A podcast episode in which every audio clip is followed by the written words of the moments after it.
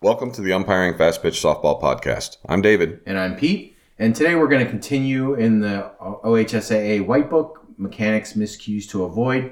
And now we're going to move to some of the suggestions for base umpires. Again, this comes published by Ohio, but it's concerning Federation ball, and these things are applicable uh, not just to Ohio, but anyone that's working Federation. Perfect. So the first one is hustle to your starting position after the call is made. Don't walk. Yep, just a good idea in general. It shows urgency. It shows you're engaged. It makes it look like you know what you're doing. Yeah, for sure. Now, the, um, there's some umpires out there that are really good at sprinting, and they will sprint to their next position.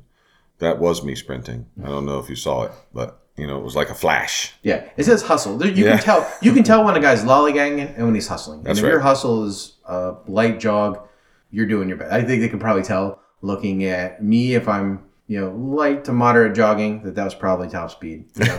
Right. Um, and then I was trying as hard as I can, and I think that's it's effort you're putting out. Yeah, uh, and just so you know, I'll throw myself under a bus here. I got to have a, a telephone conversation with Victor the other day, and um, we were talking. I forget exactly what the topic was, but uh, oh, we were talking about clinicians uh, adjusting their their advice based on the person, and so he had to throw me under the bus and say that you know he's pretty sure that he could beat me in a foot race running backwards. Yeah. And I'm like, oh, thanks, Victor. You know, appreciate it. So there's your call out, Victor, for that if you're listening. Uh, so the next one is to slow down your timing on your out safe calls. Uh, some umpires are way too quick. Did George watch one of my games last year? you think he picked this up from you, huh? Oh man, I did because you want there's there's some kind of sense, and I don't know if it comes from movies. I don't know if it's just what comes from watching, you know, high level umpires. No matter what you're doing, anything on TV is probably pretty high level ball, and you watch it, and it always seems like you know it's the excitement of like the play, boom, boom, shake out, like bang, bang, bang, call the play. Yeah. You don't really, really need to do that. Right. um, you know, and it's and by doing that, you risk doing the wrong thing. You ever talk and say the wrong thing? You could do the same thing when your head's thinking out. You still might make the safe signal or do something wrong if you just rush yourself too much. Yep. Um, ask me how I know that. um, you know, I've done that during the plate. You know, I've said the wrong thing. I've signaled one thing and like because I said the other first or somehow slow it down. There's no reason for you to call the pitch when it still hasn't quite sunk all the way into the catcher's mitt yet. yeah, I'm sure we'll talk about that in the plate Yeah. um, reminders, but here in the base ones, you're right. And some of the some of the easiest ways to for this to bite you, you know, you've got a, a tag play at second base, and it was a close one. So you're excited, they're excited, everybody's mm-hmm. excited, and you bang her out, and the ball goes rolling across the ground. You're like, oh no, you know. And if you had just kind of stop, see the play, review the play in your head. We're, we're leaving that one out. That's not mm-hmm. written, right? But if it's stop, see the play, review what you saw, make your call. The ball's rolling across there. You get to make the right call, the appropriate call this Yep. time. We were in a, uh, I was in an OHSAA state um, clinic with Jerry Fick and some others yesterday, actually. And uh, there was one of the umpires there, fantastic guy, doing a great job, cares about mechanics and doing all kinds of things. Very excited though, and excitable. You know, it's uh, there it is, and he's almost running toward the play, getting ready to to call him out. You know, you can see his arm going up, and it's like, well, wait a minute, the play hasn't started yet. You know, so really slow down uh, and make sure that you get it. There, nobody's going anywhere. Yeah. Right, that's Right. the that's the thing. The only time that you have a play to make now, and another, let's say it's a double play, and you're the base umpire, you know you've got a play at second that you got to deal with, and now they're going to try to get her at first. So you you do have to hurry that one, you know, and that's one of the ones that we're allowed to make on the run, right? So we can call the play over here at, at second while we're trying to get into position with a good angle and good distance for the call at first. But uh, for the rest of them, stop, see the play, make your call. You know, Yeah. it's it's fine to slow down. What's next, Pete? Prior to the release of the pitch, take the set position when off the line. See the umpire's manual, page 33. Having your shoulders squared to the plate, do this on every pitch with no runners on. Walk the line with each pitch. Yeah, uh, well, exactly that. I think the important one here, though, uh, that sometimes we forget, so the reminder is really good on this one for your shoulders squared to the plate. So a lot of times people will set up and they're like, "Oh, my responsibility is the pitcher's feet to make sure that they're, I don't have an illegal pitch," and they'll square to the pitcher. Mm-hmm. It's like, nope, square to the plate, and that way you're seeing the pitcher not in your periphery, but you know, with a slight eye movement. Yeah. Uh, because what you really want to watch, and trust me, you really want to watch the ball across the plate. trust me, you want to watch that. Ask me how I know, right? All right. The next one is uh, don't give the count from the bases unless your partner requests it. That's a that's a good one. Yeah. All right, and probably no explanation needed. There you go. It's a. It's not. We mentioned this. I think in the crew section um, last episode, but it's the the plate umpire's responsibility to call those things to originate all signs, infield fly, things like that, Right. including the call. Don't or the count. I mean, don't give the count if he gives the call. Most of the time, you would only give the count in that case. Might be if he lost it or he wants to confirm it with you. He, he maybe lost it, maybe didn't. Yep. Um, but even then, you're pretty much giving it to him. You're not giving it to the field. Yeah, and on your chest, not up in the air. Right. Yeah, you're doing it to him, yeah, or her. All right, the next one. Our mechanics specify that when the ball is hit through the infield or into the outfield, and then I have to change pages here. The base umpire must pivot slash button hook into the infield. We do not rim. This was another. This one was another good discussion I've seen in some of the forums. Is there are people so NCAA mechanics are, have rim, right? USSSA mechanics. So some guys that might work NFHS in the spring, UTRIP in the summer, they rim. People that button hook are the Federation and USA Softball. That's right. Um, and so people that do those, it, it becomes natural. And there's people that say, well, it saves my legs. I'm older. Rim, surfing the rim is easier. Things like that. I mean, the, if you care about the official mechanic, the official mechanic is pivot. That's right. Uh, and button hook. So Button hook, yeah. um, pivot's a pivot's a new one for me. So button hook is what I'd always learned.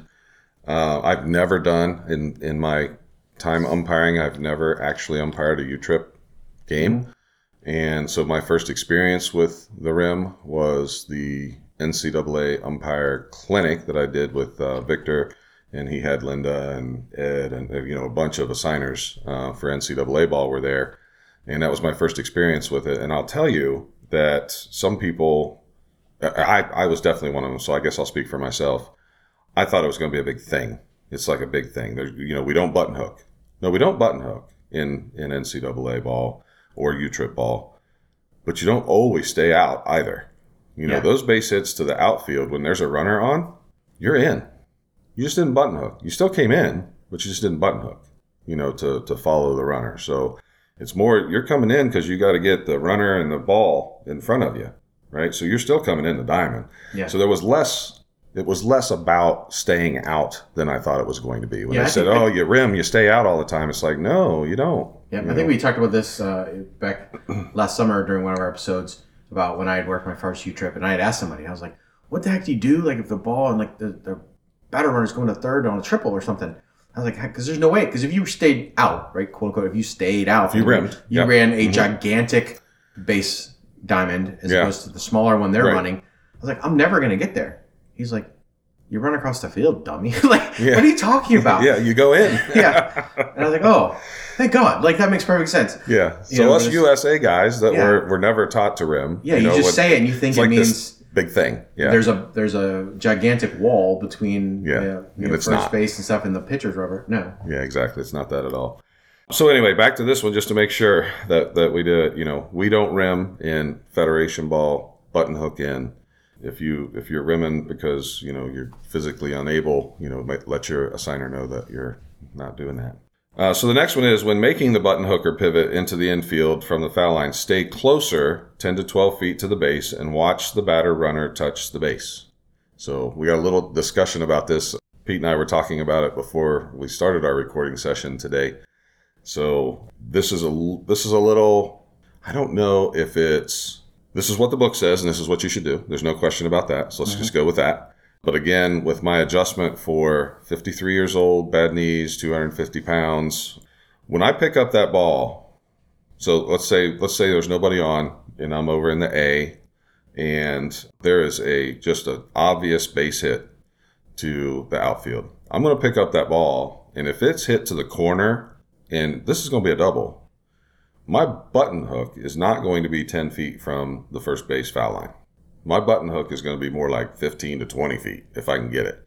Because I'm going to go as far as I can go before I have to turn and watch her touch first base. Yeah. So I'm going to button hook as she's coming around first base because I need to be closer to second to make sure she's going, right? There's going to be a call. There's not going to be a back pick from left field, you know, at first base, mm-hmm. most likely, unless something really strange happens. Then I've got time to adjust. But most likely the play is going to be at second.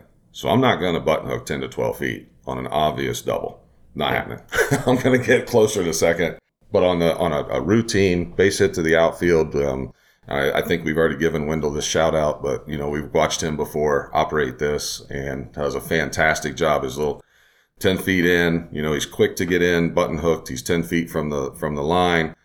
The, the runner decides she's going back to first, so he's shadowing her, you know, parallel back to first in case there is a back pick type thing, and it's just smooth as smooth gets. Yeah, absolutely, ten to twelve feet, absolutely. But if it's an obvious double or possibly a triple, I'm not button hooking it 10 to 12 feet. All right, Pete, what's the next one? I got to get off my soapbox here before people start yelling at me.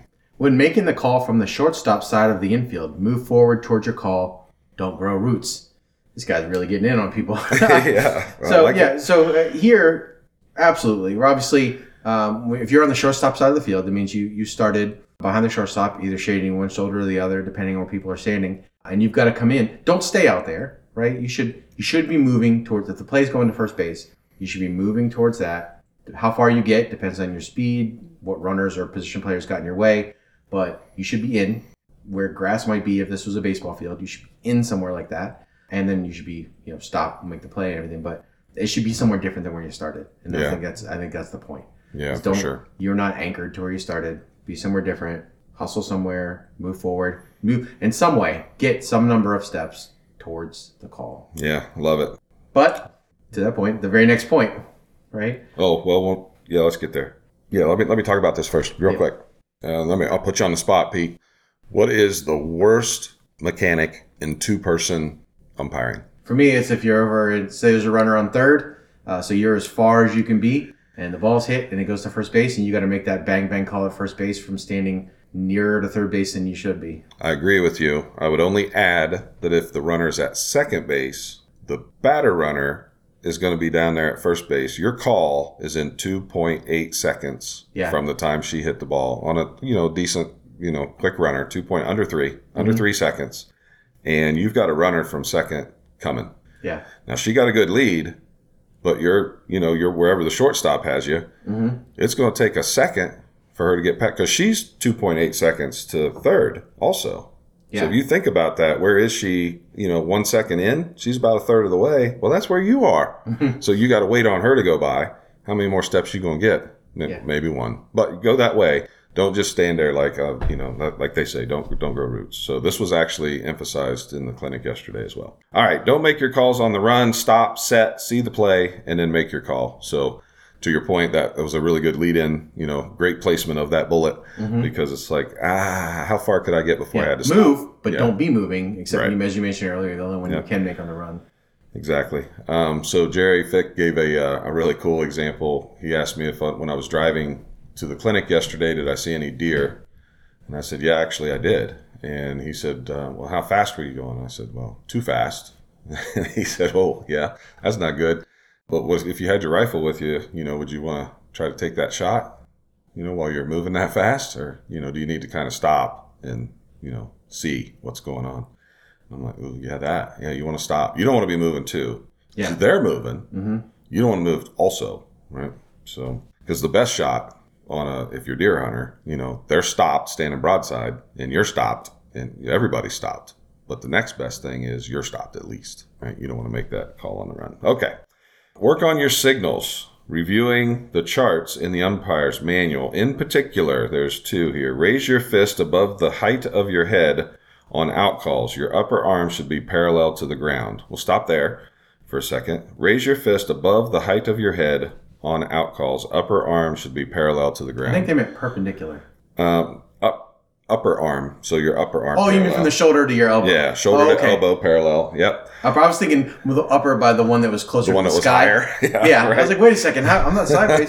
yeah. Okay. Um, and I would agree. I would maybe add, um, just for a point of clarity, the they say your fist above the height of your head. You want people who are on your left side to be able to see that your your hammer is up in the air. Mm-hmm. And for me to get it above my head with the length of my arms, my upper arm is a little beyond parallel, so it's a little higher than that. And I would say cheat that direction. You don't want to don't don't put your hammer parallel if your fist is not above your head.